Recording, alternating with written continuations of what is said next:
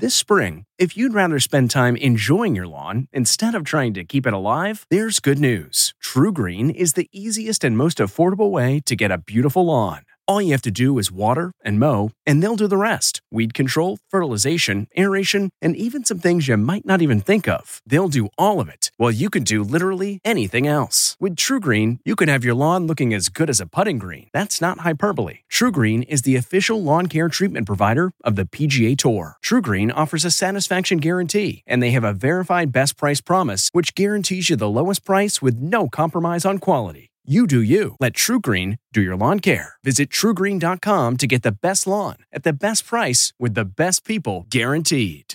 This episode is brought in part to you by Audible, your go to destination for thrilling audio entertainment.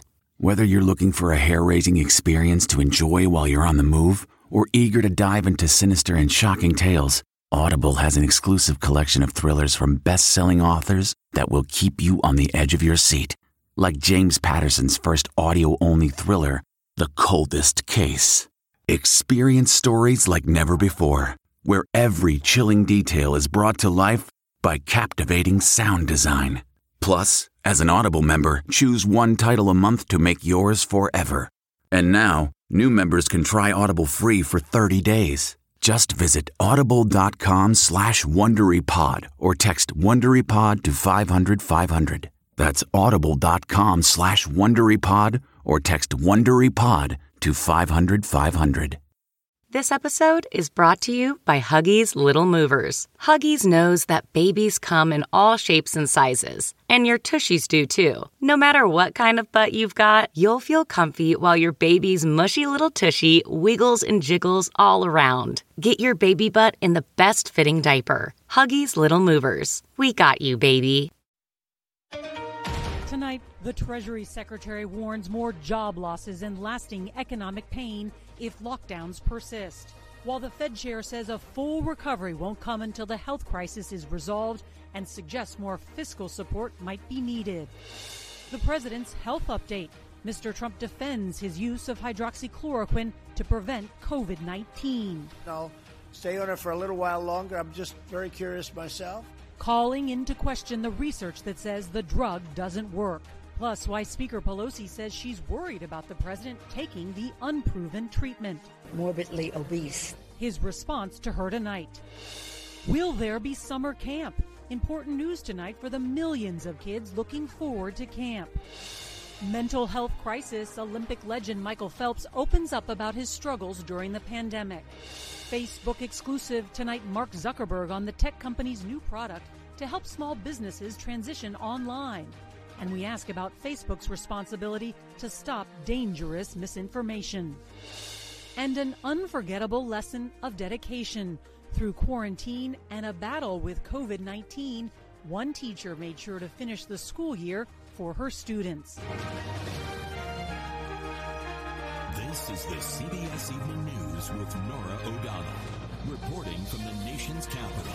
Good evening, and thank you for joining us. Tonight, the Treasury Secretary is warning there will be permanent damage to the economy if the country's lockdown continues much longer. By tomorrow, all 50 states will have started loosening some restrictions more than two months after Americans were first ordered to stay home. But only two states have met White House guidelines to reopen, and experts say moving too quickly could lead to further outbreaks. Well, today, the head of the Federal Reserve said Americans must feel comfortable returning to work, and that, he said, would take a sensible plan, including testing, treatment, and a vaccine. And as we come on the air tonight, more than 91,000 Americans have been killed by the coronavirus in the U.S., and there are more than 1.5 million confirmed cases nationwide.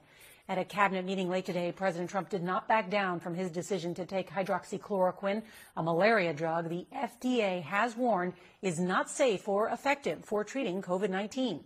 The president called a study showing a higher death rate among veterans who took the drug phony, saying it was a quote Trump enemy statement. Well, there's a lot of news to get to tonight, and we're going to begin at the White House. CBS's Weijia Jiang leads off our coverage. Weijia? All day, President Trump stood by his decision to take hydroxychloroquine and even called on cabinet members during that meeting to back him up as he slammed research that shows the drug may not have a positive impact as a treatment. All of the drama over the drug is unfolding as the administration scrambles to salvage the economy. No masks required for farmers and cabinet members who met with President Trump at the White House and on Capitol Hill. We had a great meeting. After a lunch meeting with Senate Republicans, the president defended his use of hydroxychloroquine as a prophylactic, saying he would use it for a little while longer. The FDA warns against taking it outside of a hospital or clinic. I think it gives you an additional level of safety, but you can ask many doctors are in favor of it. Many frontline workers won't go there unless they have the hydroxy.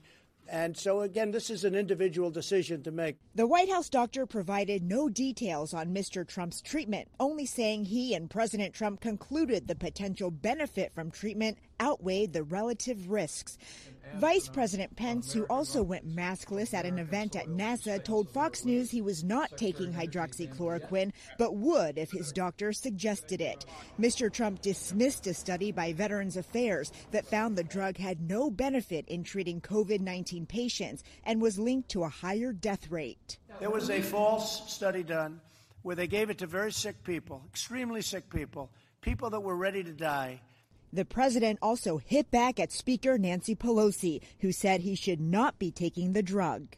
Especially in his age group and in his, shall we say, weight group, uh, but is morbidly obese. Pelosi is a sick woman. She's got a lot of problems, a lot of mental problems. Meanwhile, the government's top finance chiefs both warned the economy would not rebound in the near term. I think the job numbers will get worse before they get better. Treasury Secretary Steve Mnuchin testified there could be permanent damage if the shutdown is extended, prompting angry questions from Democrats. How many workers will die if we send people back to work without the protections they need, Mr. Secretary? Mr. Senator, we don't intend to send anybody back to work without the protections. Tonight, President Trump is not guaranteeing he will wear a mask when he visits a Ford plant in Michigan on Thursday, but says he will consider it. The company's policy is for everyone to put one on, but they acknowledge that the White House might have a different policy and they can't force the president to wear a mask. Norah? Weijia, thank you. Tonight, plans are moving ahead to reopen businesses, colleges, and summer camps, even as at least 17 states are seeing an increase in new cases. And today we learned one of horse racing's biggest races, the Belmont Stakes, will be held next month in front of empty stands. We've got more now from CBS's Manuel Bojorquez. You can see parts of South Florida are definitely getting back to normal. And for a crowded area here in Fort Lauderdale, we have noticed few people, few pedestrians have decided to wear face masks. And that will be concern for some experts who are watching South Florida slowly reopen. Over the weekend, Miami Dade County reported more than 700 new coronavirus cases, but the governor said that was largely due to a reporting backlog. The lines outside casinos that reopened in several states are a clear sign that people are willing to take their chances. Even in hard hit areas like South Florida, where some restaurants reopened under new rules tables six feet apart, and masks at Aventura restaurant Tap 42, which let customers inside for the first time in two months. Staying at home, it's not fun 24 7, so I'm eager to get back to work. Universities around the country also don't know what to expect. More than 12 have announced they'll send students home before Thanksgiving, hoping to beat the flu season. And in the hardest hit city, New York University late today announced it plans to resume classes on campus, taking what it calls rigorous measures to ensure safety.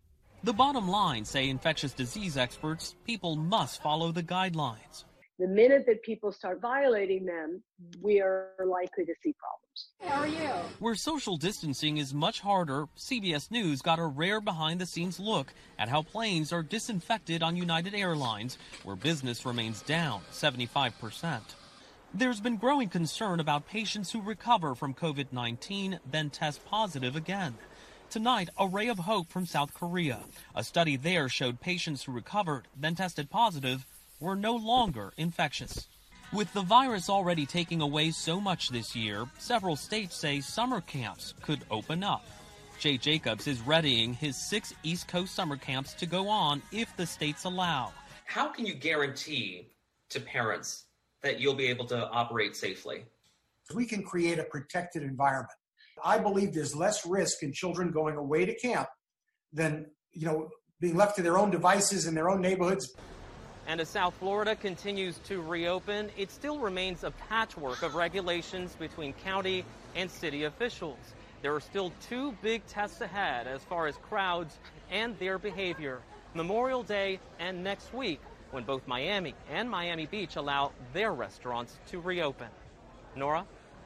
Manny, thank you. Tonight, the crew of the USS Theodore Roosevelt is making final preparations to head out to sea later this week. The aircraft carrier has been stuck in Guam after a thousand crew members tested positive for coronavirus. One died, and the captain was fired for sounding the alarm about the outbreak. CBS's David Martin spoke exclusively with the ship's new commander. After being sidelined by coronavirus for seven weeks, the Roosevelt is about to get underway. All systems are go. Uh, we're ready to go to sea. Captain Carlos Sardiello has about two thirds of his crew back on board, enough to start making up for lost time. The crew is chomping at the bit. We have fought through this, we've regained the ship. But have they? 14 sailors who had tested negative twice came up COVID positive after they returned to the ship and were sent back ashore. The virus keeps changing the rules. Uh, we are leveling the playing field every time uh, we have more information. Sardiello believes but can't prove the ship is now virus free. We're applying our protocols, which are social distancing, constant cleaning, medical checks, masks. If you do all these things, you can stop it dead in its tracks. It was once the other way around. Coronavirus had stopped a nuclear powered aircraft carrier. It has certainly changed us forever and opened our eyes to uh, another potential threat to our health and our ability to uh, do our mission. David Martin, CBS News, Washington. Tonight, there's new videos showing Ahmaud Arbery's past encounters with the police that his attorney says is being unfairly used to discredit him. A father and son are accused of murdering Arbery, who was unarmed and apparently out for a jog when he was shot dead at point blank range. Here's CBS's Omar Villafranca. Tonight, leaked body cam videos showing two incidents between Glynn County Police and Ahmaud Arbery nearly three years ago are sparking frustration from family attorney Lee Merritt and suddenly you start seeing images of that victim um, be you know, cast in a light as a, as a criminal. One, recorded in December of 2017, shows Arbery arrested on a shoplifting charge. You're under arrest. The other, recorded in November of 2017, shows an officer questioning Arbery in a local park. I ain't got on me. What the you with me for? Because this area is known for drug activity. A second officer arrives and tries to use his taser but it malfunctions. Hands out your pocket. Arbery was never charged with a crime in that incident. And over and over again, the black community has been called criminals. We're also learning more about Gregory McMichael, one of the suspects charged in the murder of Arbery. Police records obtained by CBS News show McMichael, a now retired investigator with the Brunswick DA's office, had his arresting powers taken away twice for not finishing required training over a period of five years. The courses not completed at the time included use of deadly force and firearms requalifications. His powers of arrest were later reinstated. Gregory and his son Travis McMichael are charged with shooting and killing Arbery February 23rd. They claim self defense. Omar Villafranca, CBS News, Dallas. The pandemic has taken a toll on local business. A recent survey found nearly half of small businesses have closed temporarily because of the coronavirus. Today, Facebook announced Shops, a new product that allows companies to set up online stores via the social media platform. Joining us now is Facebook's co founder and CEO, Mark Zuckerberg. Mark, good to see you. Good to see you too. Thanks for having me. So tell us, what makes this new feature unique? COVID has not just been a health emergency, it's been a real economic crisis that is putting a lot of strain on small businesses. And what we're seeing are a lot of small businesses are moving more of their business online. And we want to make it easier for them to do that too. So Facebook Shops allows a small business uh, to easily set up a shop inside our apps. And it'll be a, a very fast uh, experience for people to discover their, their products and to be able to buy things directly. Privacy is always a big question. So, will my friends know when I buy something on Facebook Shops? No, I mean, we're not going to tell anyone what you're buying or your shopping history um, a, across our services without your permission. Um, and that's not that's not really a big part of this experience. This is really more about people being able to connect with uh, the small businesses that they care about. There was a conspiracy video circulating a few weeks ago called Plandemic. That was widely debunked. Why did Facebook take it down? We view one of our primary responsibilities now is making sure that we can connect people with authoritative information um, from uh, governments and, and, health officials. And that's one of the reasons why we built this uh, coronavirus information center that we put at the top of our apps and directed uh, more than 2 billion people to go to. There's harmful misinformation, which is the type of thing that puts people in, in imminent physical risk. So, you know, if you're telling someone that social distancing doesn't work or um, that you know something is proven to be a cure when it isn't, we want to take that off our services completely. There's other misinformation which is not generally going to cause physical harm. It's just stuff that's wrong. We want to stop it from going viral. And there we work with independent fact checkers, which has led to us showing about 50 million warning labels on content that people have seen. We have an indication that those warning labels work because 95% of the time when someone sees a piece of content with a warning label, they don't click through to it. Facebook has been hesitant in the past to take down misinformation, deep fakes. How is this different from political content? I think one of the things that's different during a pandemic is that if people are saying that something is a cure when in fact it could hurt you. I do think that that is qualitatively different. And within the long tradition of free speech and free expression that our country has, um, to not allow things like that. And I think you want to have a pretty high bar for telling people that they can't say something. But if a political figure shares information about a cure that could cause imminent harm, would that be taken down? Uh, yes, it would. Um, you know, there's there's no exemption on this for for anyone in particular, and in fact, um, we've had cases of this. I mean, the, the president of, of Brazil um, did make a statement saying that, um, that that there was a drug that was proven everywhere to to, to work and be effective, and of course, um, there is no drug currently that that um, that, that I'm aware of, at least, that has been proven to be effective everywhere. And, and and we took down his statement, and I mean that was very controversial because we were we were basically taking down something that that the president of a of a major country said, um, but it, it clearly violated a policy. Mark Zuckerberg, thank you. All right, thank you. Now, a brave and candid confession from the most decorated Olympian ever. Swimmer champion Michael Phelps is opening up about his state of mind and his personal struggles during the coronavirus pandemic. It's a powerful message that many can relate to. Here's CBS's Jamie Yuccas. Michael Phelps! With 28 Olympic medals, Michael Phelps knows pressure. It's been probably the toughest stretch that I've ever gone through. But he says the pandemic is the most overwhelmed he's ever felt. It got me to a, a pretty pretty scary situation and, and the star athlete told ESPN he feels on edge. No longer able to use the pool as an escape, he manages using morning workouts. Burpees, no one's favorite, but I like him. Phelps admits to having a blow up with his wife and notes a hug from his son is the greatest thing in the world. He's not alone. The Disaster Distress Helpline had a spike of more than 300% in one month. Dr. Itai Danovitch from Cedars-Sinai. It's a testament of courage and strength to be able to recognize that there's something wrong. When a hero appears human, it makes you feel more human. Absolutely. They have their ups, they have their downs, and they have to overcome struggles. And while Phelps believes there's never a finish line when it comes to mental health, it's just so powerful when you're able to stand up and, and talk about your struggles. Because at a time when many are isolated, just talking can make you feel less alone. Jamie Yuccas, CBS News, Los Angeles. If you think teaching is easy, try keeping the attention of dozens of restless students online during a quarantine. But CBS's Dean Reynolds reports nothing could keep one teacher away from her class. Schools are closed in Niles, Michigan, but the teaching hasn't stopped. Take Bonnie Prankert's kindergarten class, for example. Tuesday and there's Wednesday, there's Thursday and there's Friday. But teaching from home is hardly the tallest hurdle she's faced this spring. Please say prayers. And just know I'm in a fight.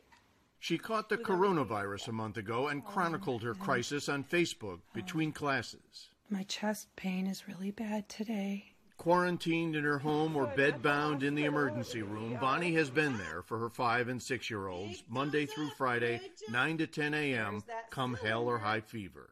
Did you say, all right, that's it? I can't, I'm too sick. Oh, no, absolutely not. Just the opposite. She missed only two classes. It meant everything to me to be able to just teach my class during, you know, this time. And it meant a lot to her students, including Olivia Lyons. She teaches things, and and she's also kind. She's kind. Mm-hmm. Is your G below the basement line? Late today, Bonnie learned her most recent test for the virus came back negative. Until tomorrow, 9 o'clock sharp. See you tomorrow. Dean Reynolds, CBS News, Niles, Michigan. Bye bye. On tomorrow's CBS Evening News, the other spike during the pandemic, the spike in bike riding, why so many are hitting the road on two wheels. And if you can't watch us live, don't forget to set your DVR so you can watch us later. And that is tonight's CBS Evening News. I'm Norah O'Donnell in Washington. We'll see you right back here tomorrow. Be safe and good night.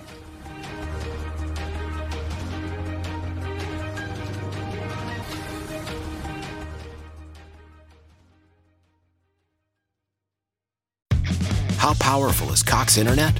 Powerful enough to let your band members in Vegas, Phoenix, and Rhode Island jam like you're all in the same garage. Get gig speeds powered by fiber from Cox. It's internet built for tomorrow, today. Cox, always building better. Download speeds up to 1 gigabit per second. Cox Internet is connected to the premises via coaxial connection. Speeds vary and are not guaranteed. Cox terms and other restrictions may apply. Hi, it's Stephen Colbert, and I'm here to tell you about The Late Show Pod Show, which is the podcast of The Late Show with me, Stephen Colbert. And I'm here with my uh, producer of the podcast, Becca. Hi, Becca. Hi, Stephen. And how long have you been the, the producer of this? We've been doing this for two years now. Okay, and and what is it like to attempt to uh, get feedback from me about the podcast? Be honest about how quickly I respond to emails. You actually respond to emails surprisingly fast. Really? I, I think you might be the only person I respond to respond to quickly.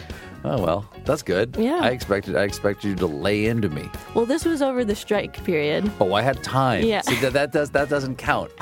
Sure, I responded to everything because responding to you putting reruns up on the podcast was like a form of employment. Yeah. And I felt like I had something to get up for every Yeah. day. So thank you for that.